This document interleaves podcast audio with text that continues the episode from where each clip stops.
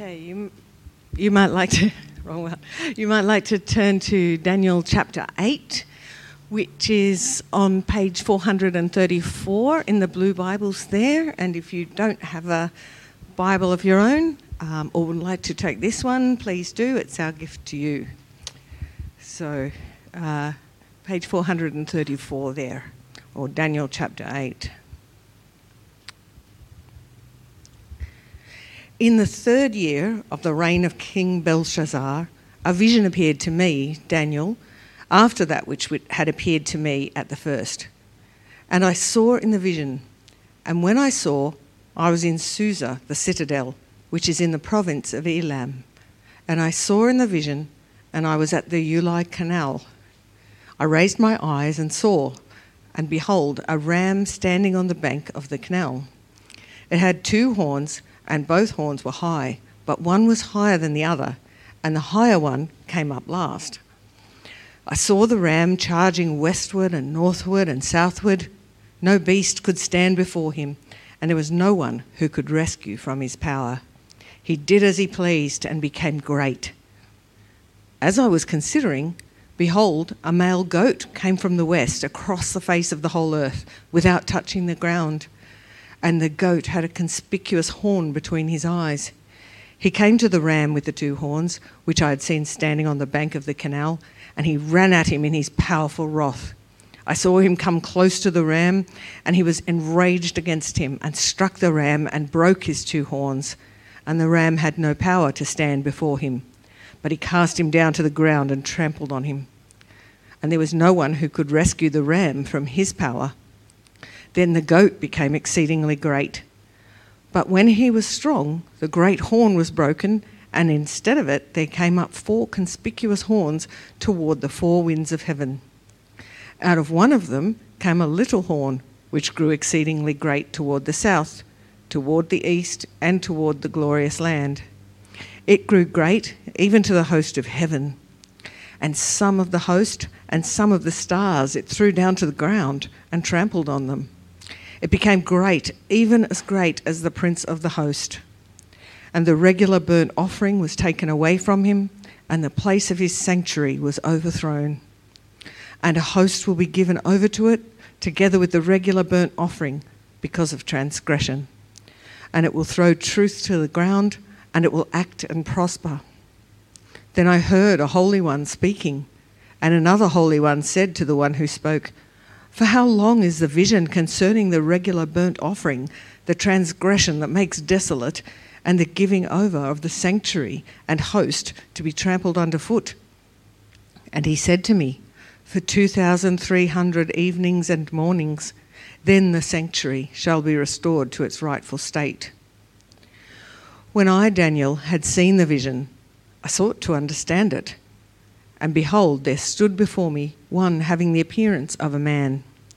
And I heard a man's voice between the banks of the Ulai, and it called, "Gabriel, make this man understand the vision." So he came near where I stood. And when he came, I was frightened and fell on my face. But he said to me, "Understand, O Son of Man, that the vision is for the time of the end." And when he had spoken to me, I fell into a deep sleep with my face to the ground. But he touched me and made me stand up. He said, "Behold, I will make known to you what shall be at the latter end of the indignation, for it refers to the appointed time of the end. As for the ram that you saw with the two horns, these are the kings of Media and Persia. And the goat is the king of Greece, and the great horn between his eyes is the first king. As for the horn that was broken, in place of which four others arose, four kingdoms shall arise from his nation, but not with his power. And at the latter end of their kingdom, when the transgressors have reached their limit, a king of bold face, one who understands riddles, shall arise. His power shall be great, but not by his own power, and he shall cause fearful destruction, and shall succeed in what he does, and destroy mighty men and the people who are the saints. By his cunning he shall make deceit prosper under his hand, and in his own mind he shall become great. Without warning he shall destroy many, and he shall even rise up against the prince of princes, and he shall be broken, but by no human hand. The vision of the evenings and the mornings that has been told is true, but seal up the vision, for it refers to many days from now. And I, Daniel, was overcome and lay sick for some days. Then I rose and went about the king's business, but I was appalled by the vision and did not understand it. Thank you, Roz. Well, for all of us who feel like Daniel, appalled by the vision and do not understand it, I am in that boat, or at least was, at least as far as I can tell. Let's pray and seek understanding. Our Heavenly Father, we thank you so much for your word, God, without which we would not live, we would not know you, we could not be in right standing with you. God, we thank you that in it you communicate wonderful truth, your message of salvation, things that have happened, things that are happening, and things that are to come. Father, I pray that as we seek clarity and understanding from this chapter in the Bible, I pray that your Spirit would work in our hearts, in our minds, to understand and to respond. Father, may we not leave from this place unchanged. We ask all of this in Jesus' name. Amen. Well, as I mentioned before, voting day was yesterday. And for those of us who didn't stay up last night watching the live updates of the election and the counts, and well, some of us probably woke up this morning to discover that we have a brand new Prime Minister. If you didn't know that, I'm happy to be the bearer of news. Whether it is good or bad, I will leave up to you. For those who were eligible to vote, I wonder how you felt about our country and our world's future as you voted yesterday. What were the things that were at the top of your mind as highest election priorities? Climate change? Housing affordability? Religious freedom? Healthcare? Crime rates? Election times are interesting because they reveal to us the great hopes that we have for our lives and for the lives of our children, for the future of our nation. It's an exercise in exposing what we want the government to do about our future. That's why we have election promises. ScoMo and Albo toured the country for the last, I don't know how long, talking about all the problems that we face and all that their government is going to do to fix it. And now you don't have to talk to too many people or read too many news articles to know that many people are pretty skeptical about the government's ability to actually bring about their promises. You may even feel the same way. As we live in this world and in this life, do you ever feel that way about God's promises? Does it ever seem to you like He is taking too long to fix everything? Well, Daniel 8 is for you. As we saw last week, I think the four kingdoms represented by the statue in chapter 2 and the four beasts in chapter 7 refer to Babylon, Medo-Persia, Greece, and Rome. And as we saw last week from chapter 7, the fourth beast also points to all kingdoms that continued to, and today still continue to, oppose God. In this chapter of chapter 8, we get more detail about what will happen with kingdoms 2 and 3, Medo-Persia and Greece.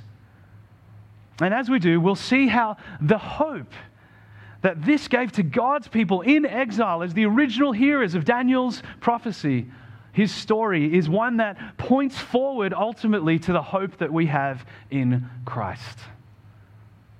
You may have noticed in your reading of the chapter this week, or perhaps in the reading that we did just then, that the chapter is divided into two sections. Firstly, Daniel's vision of the ram and the goat, and secondly, the interpretation of that vision by Gabriel, the angel.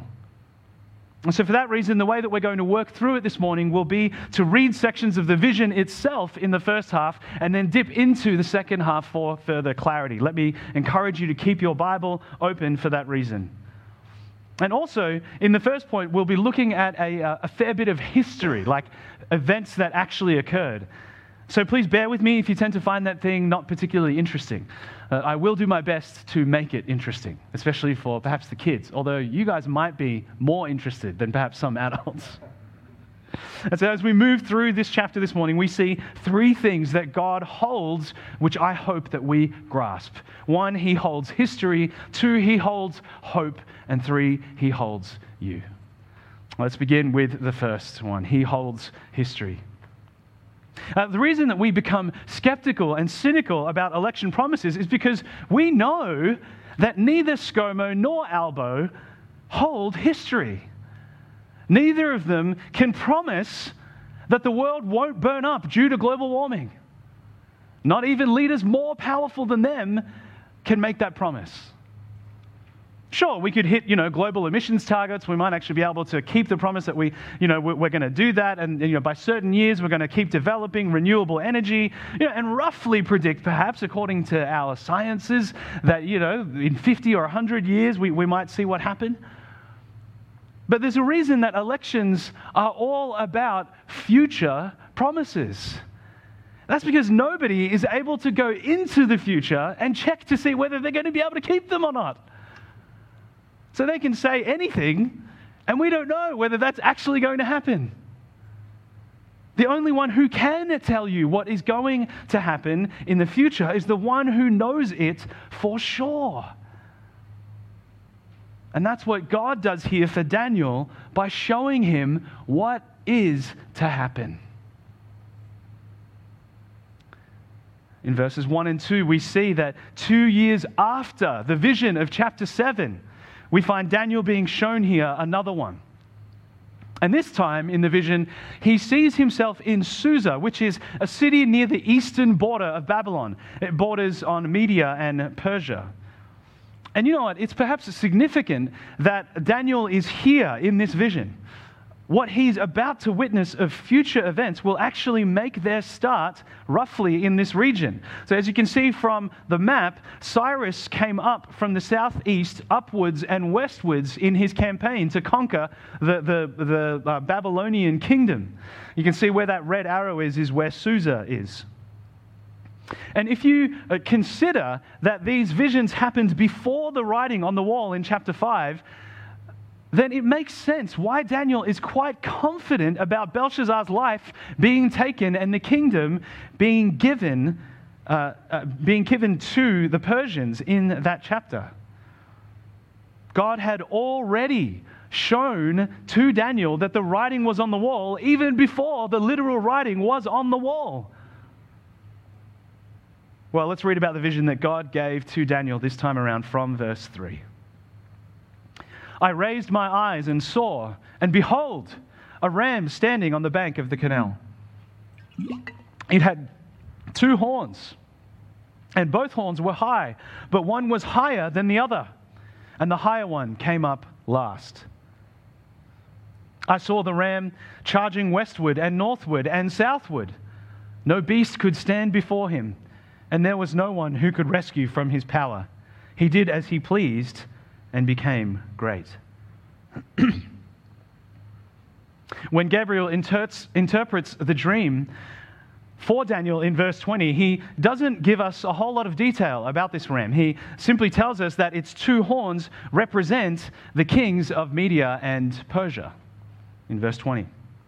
But we know from history that this description of the ram is an accurate description of the Medo-Persian kingdom. You know, it's not insignificant that the ram is one beast, but its two horns represent the two different kings. And given the scanty and less reliable sources that we have about the kingdom of Media, it's debated today even about whether you could even call Media a kingdom. And in 550 BC, Cyrus, the king of Persia, became their king. Now, this explains why not only Daniel, but also the book of Esther refers to the Persians and the Medians as though they are one kingdom. You see that in Esther 1 and 10.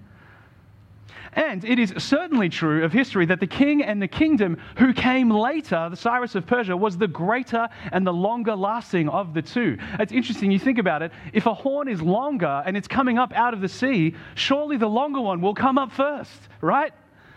But here it is, he's saying the higher one is the one that came up last.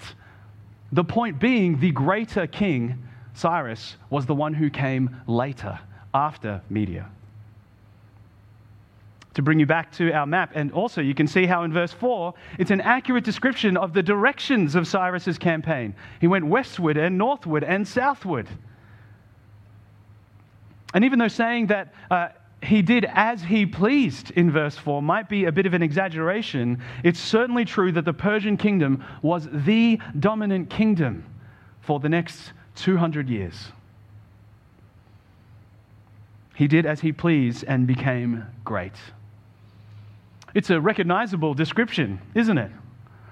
So often we associate greatness with being able to do whatever you please.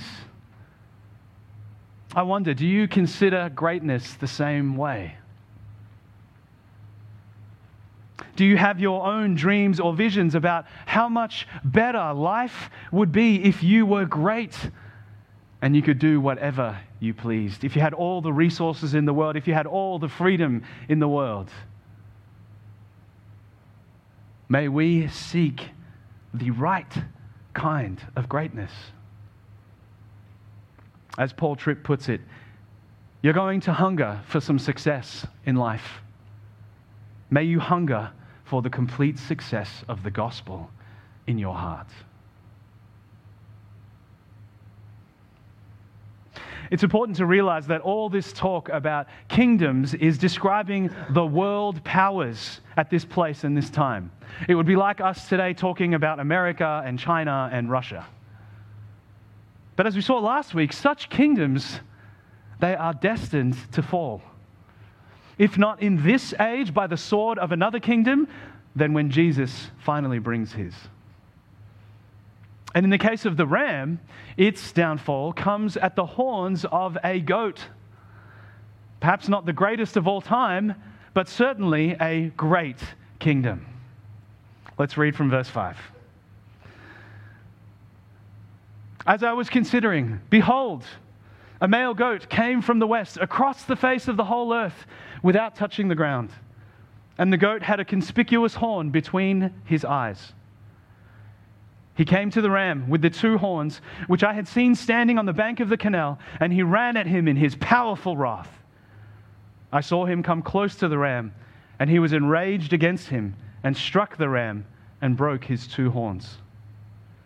And the ram had no power to stand before him, but he cast him down to the ground and trampled on him, and there was no one who could rescue the ram from his power. Then the goat became exceedingly great, but when he was strong, the great horn was broken, and instead of it there came up four conspicuous horns toward the four winds of heaven. Well, whatever floats your goat, hey? You might remember from last week that the third beast, the leopard, had four wings. I think the floating goat here represents the same thing. The swiftness of the Greek kingdom's rise to power. And as Gabriel later on in verse 21 explains who the goat is, we discover that it represents Greece, and the great horn represents its first king. Coincidentally, the king that the great horn is representing is known in history as Alexander the Great. And as I mentioned earlier, from the description in verses 6 to 7, you can see how Daniel's vision also gives us a sense of that story. Alexander's swift conquering of the Persian Empire in under 10 years really is one of the incredible feats of history. But of course, that was not going to last. Alexander died at the young age of 32, probably from a fever. And notice, like we saw last week, that the hand of God is behind it all, in what one commentator calls the divine passives. You look there in verse 8, he says, the great horn was broken. Daniel doesn't tell us who broke the horn, but considering the context of chapter 7 and the whole book, I think the answer is pretty obvious. As I mentioned last week, after Alexander's death, his kingdom was divided among his generals.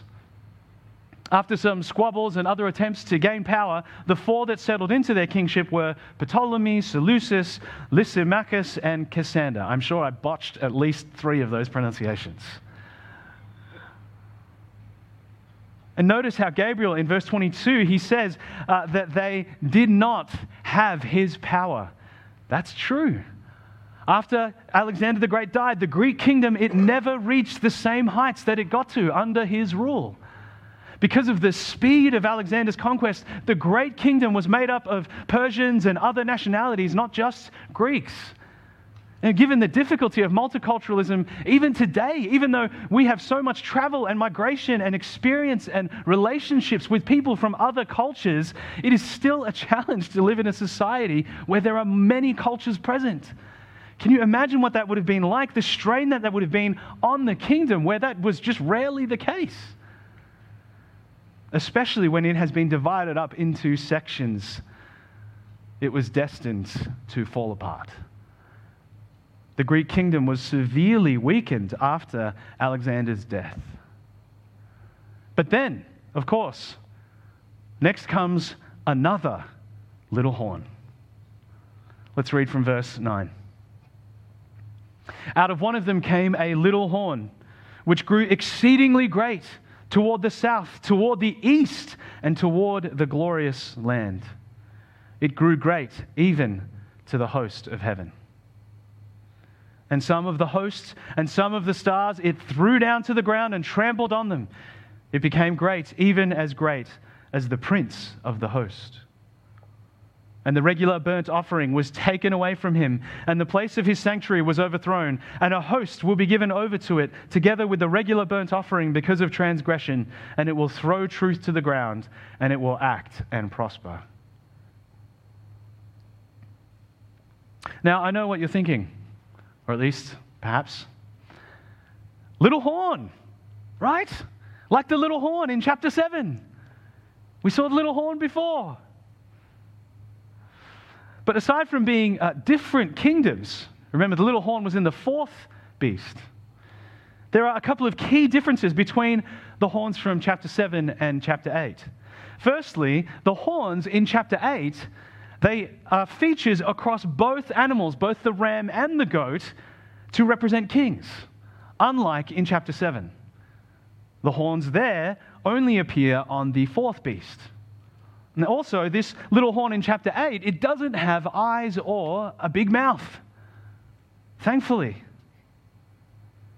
And perhaps most decisively, though, is the fact that the kingdom is given to the saints after a war with the little horn in chapter 7.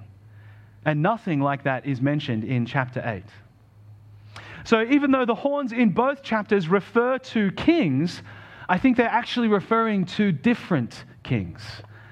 The little horn with the big mouth in chapter 7 is not referring to the same little horn in chapter 8. As Braden mentioned during question time last week, some have tried to identify the little horn in chapter 7 as Antiochus IV Epiphanes, also known as Antiochus Epiphanes, which I don't think fits very well. As for the little horn in chapter 8, though, this is actually almost universally recognized to refer to that king, Antiochus IV. Here is a bust of him from the Berlin Altes Museum. Yeah, it's interesting because we get quite a description of the kind of king that he is and the sorts of things that he does, both in this earlier section of chapter 8 and also in greater detail where Gabriel describes him later on.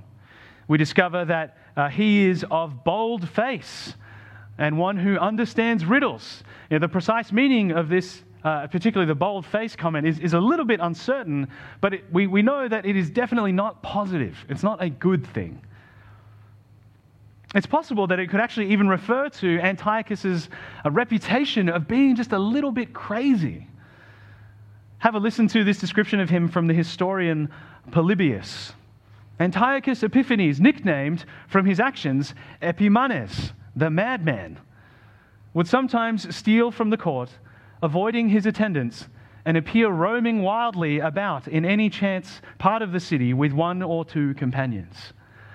If you're interested in that kind of thing, you can go on to read about plenty of his other wacky things that he does from Polybius. It's free online. One of the reasons that most interpreters are reasonably confident that this little horn is referring to him is also because other books speak of Antiochus using very similar language to what Gabriel uses in verses 24 and 25. So, for example, the apocryphal books of 1st and 2nd Maccabees especially paint this picture. You see it there, he says, deceitfully he spoke peaceable words to them, and they believed him, but he suddenly fell upon the city, dealt it a severe blow, and destroyed many people of Israel. So you see there, we read about his cunning and his deceit, and the fact that he attacked and destroyed many in Israel. He did this several times. There were many other attacks where he destroyed many. And you can see that reference in verse 25 of Daniel 8.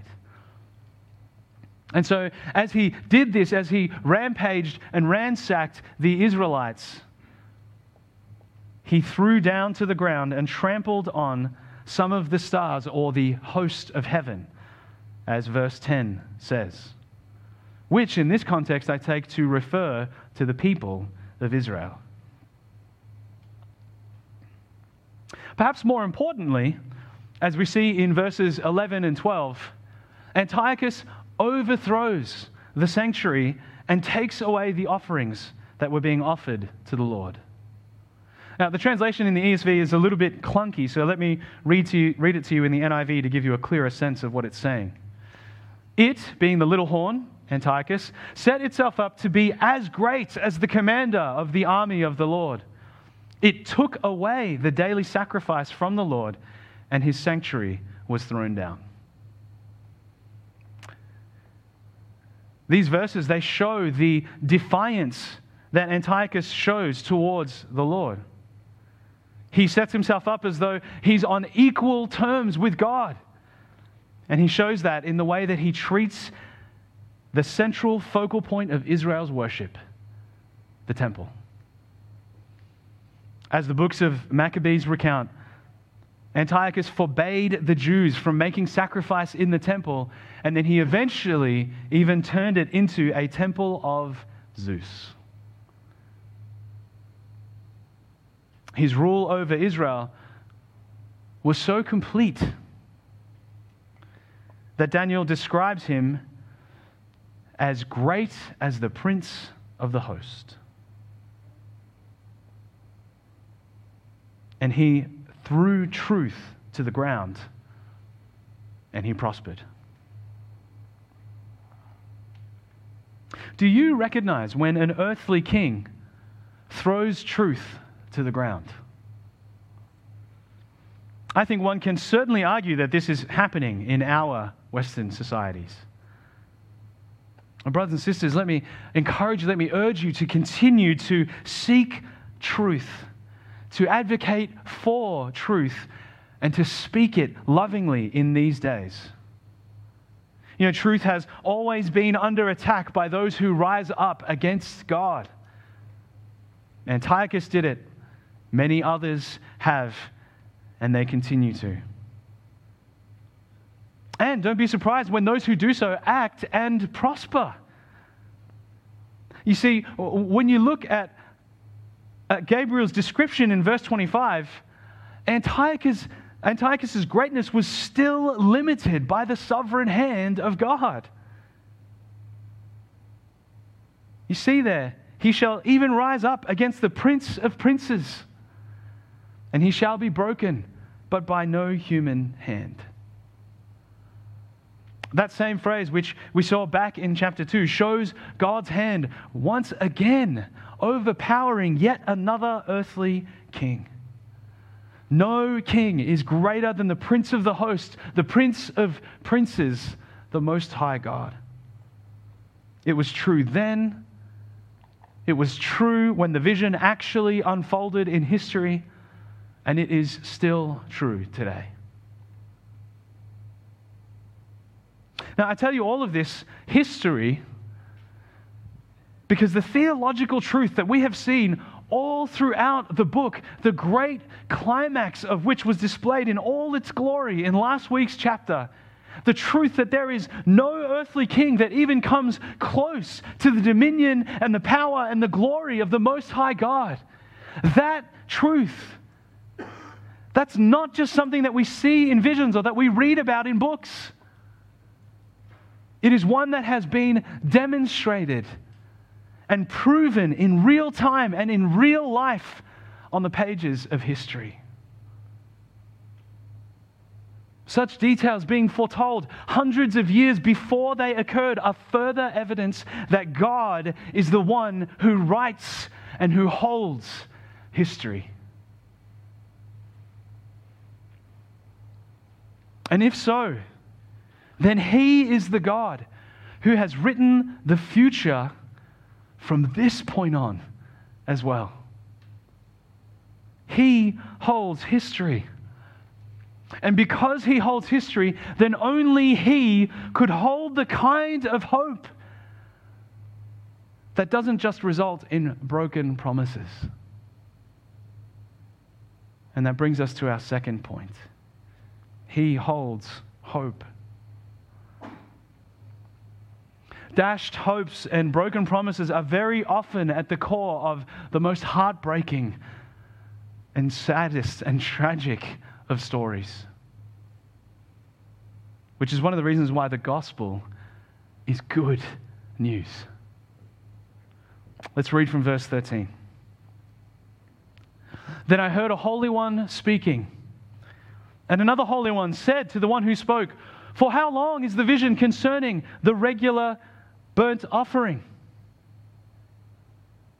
the transgression that makes desolate, and the giving over of the sanctuary, and hosts to be trampled underfoot?" And he said to me, "For 2,300 evenings and mornings, then the sanctuary shall be restored to its rightful state."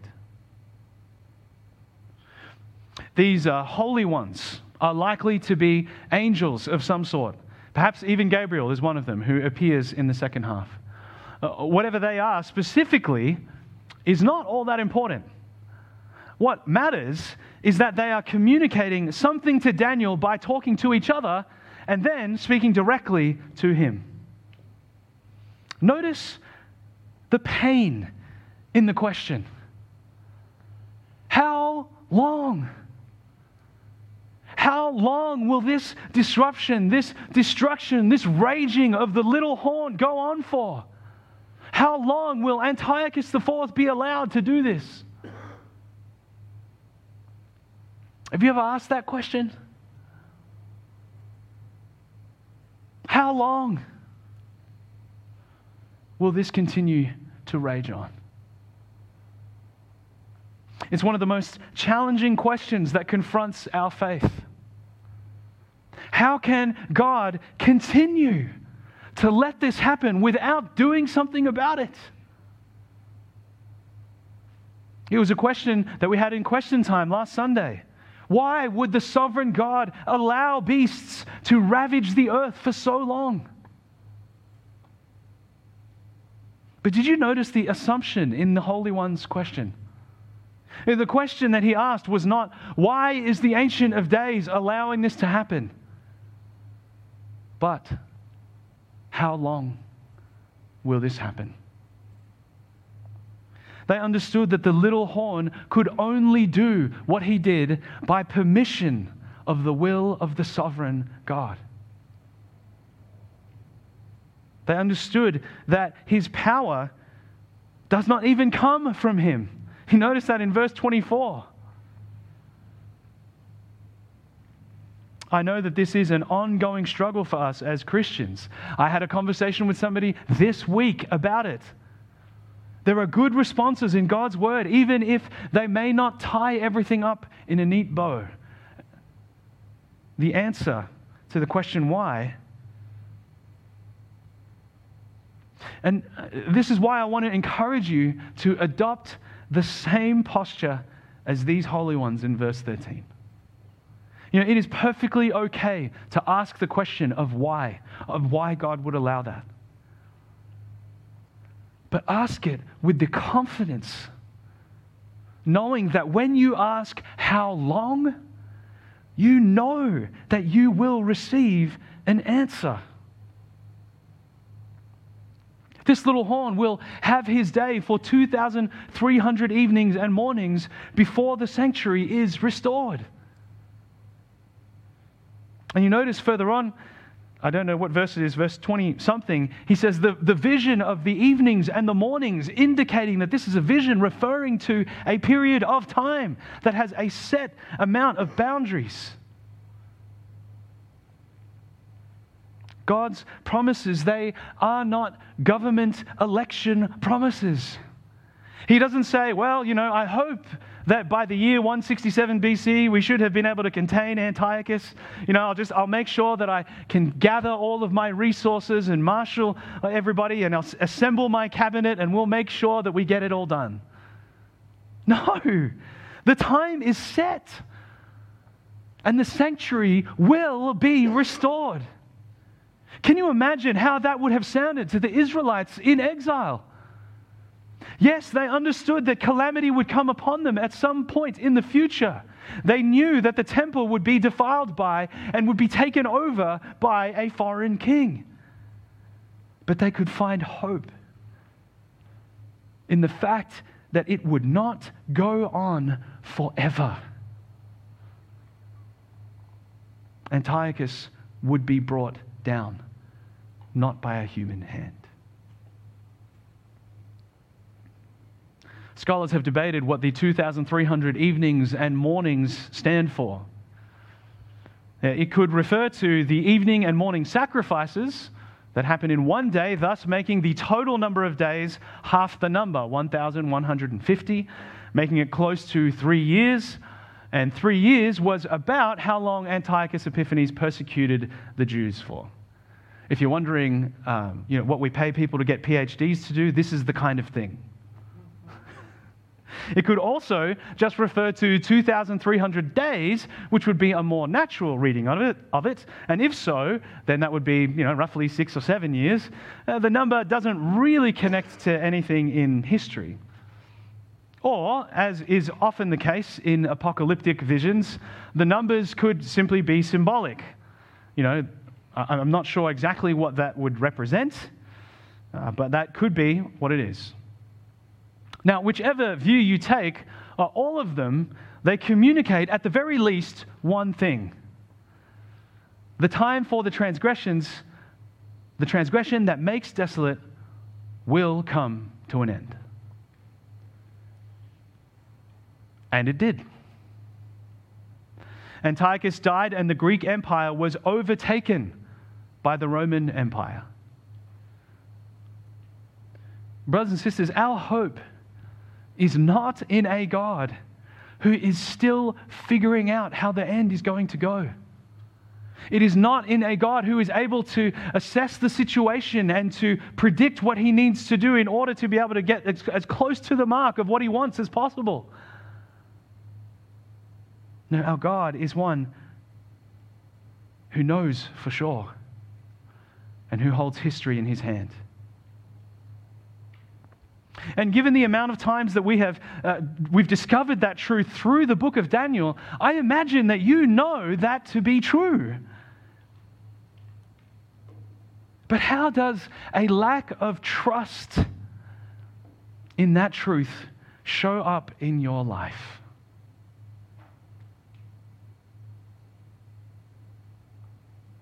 We are fickle creatures, aren't we?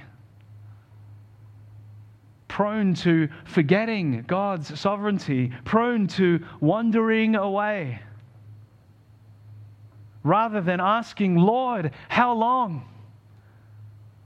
We more often ask, Lord, how could you?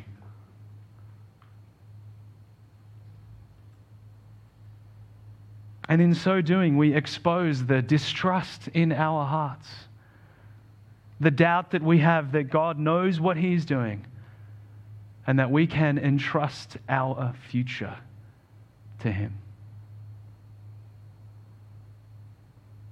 Brothers and sisters, hear the word of the Lord. He has not forgotten. Nor has His story run away from Him. His story about you. What He promises, you can count on. What He promises, you can put your hope in. And the hope that Daniel's vision gave to God's people in exile would foreshadow an even greater hope that would come to God's people in Christ everywhere. And that brings us to our final point. He holds you.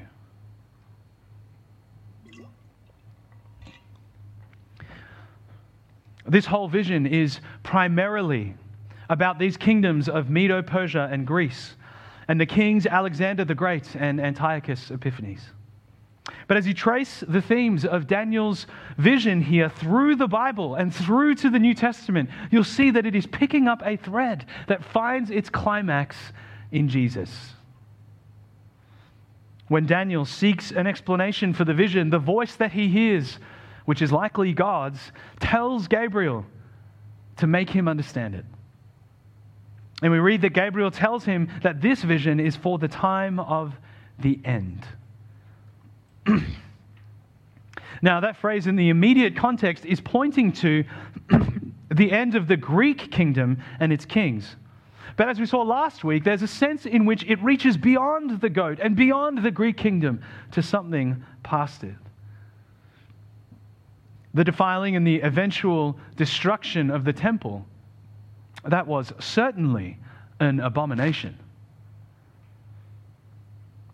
Antiochus would rage against the Prince of Princes and his saints and be broken by no human hand. And the kings of the Roman kingdom would rise up against the Prince of Princes, the Prince of Peace. The one whose kingdom would not be built on swift military might or an uncontainable ego, but on His love, on His mercy, and ultimately, His sacrifice. Satan would offer Jesus the kingdoms of the world if only Jesus would worship Him. But Jesus knew that there was only one God, one true King worth worshiping. And even though the Temple of Jerusalem, rebuilt by Jesus' day, would eventually be destroyed 4 decades after His life, death, and resurrection, there was another that was of far greater significance. Have a listen to John 2 from verse 19. Jesus answered them, "Destroy this temple, and in 3 days I will raise it up." The Jews then said, "It has taken 46 years to build this temple, and will you raise it up in 3 days?" But He was speaking about the temple of His body. When therefore He was raised from the dead, His disciples remembered that He had said this, and they believed the Scripture and the word that Jesus had spoken. So many of the Jews were looking forward to the restoration of the temple, but Jesus showed how He fulfilled everything that the temple had ever represented.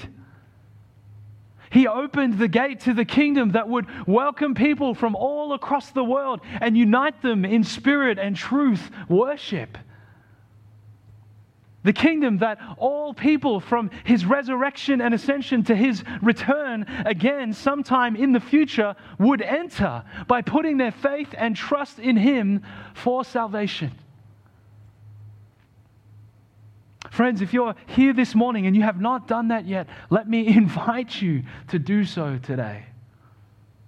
Don't continue to rise up against God and to set yourself against the Prince of Princes.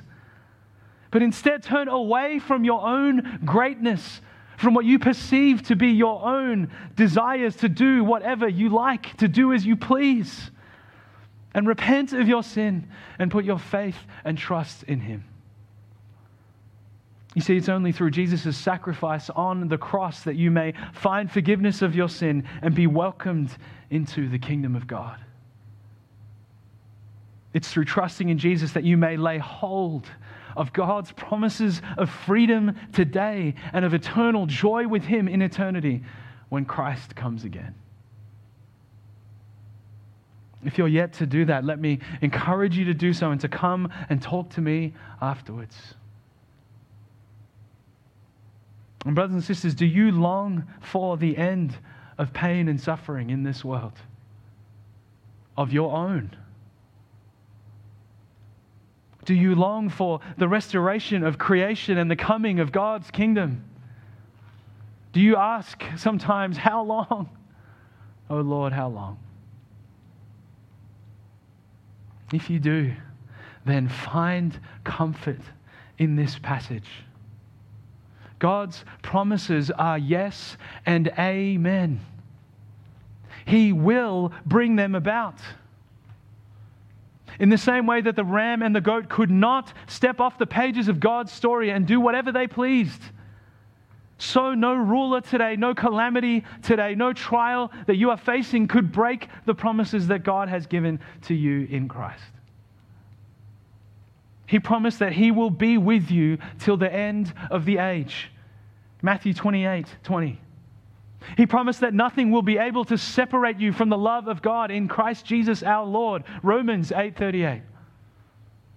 And he promises that nothing will be able to stop him from coming back and bringing his people into his kingdom. John 14:3. And as Revelation 22 reminds us, behold, he is coming soon. There is an expiry date on this age, and there is a birth date on the age to come. And both of those will happen when he comes again. Blessed is the one who keeps the words of the prophecy of this book. Keep the words. He holds history, he holds hope, and he holds you.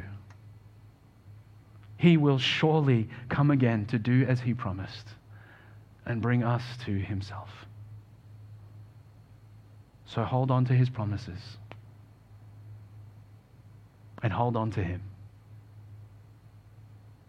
Let's pray.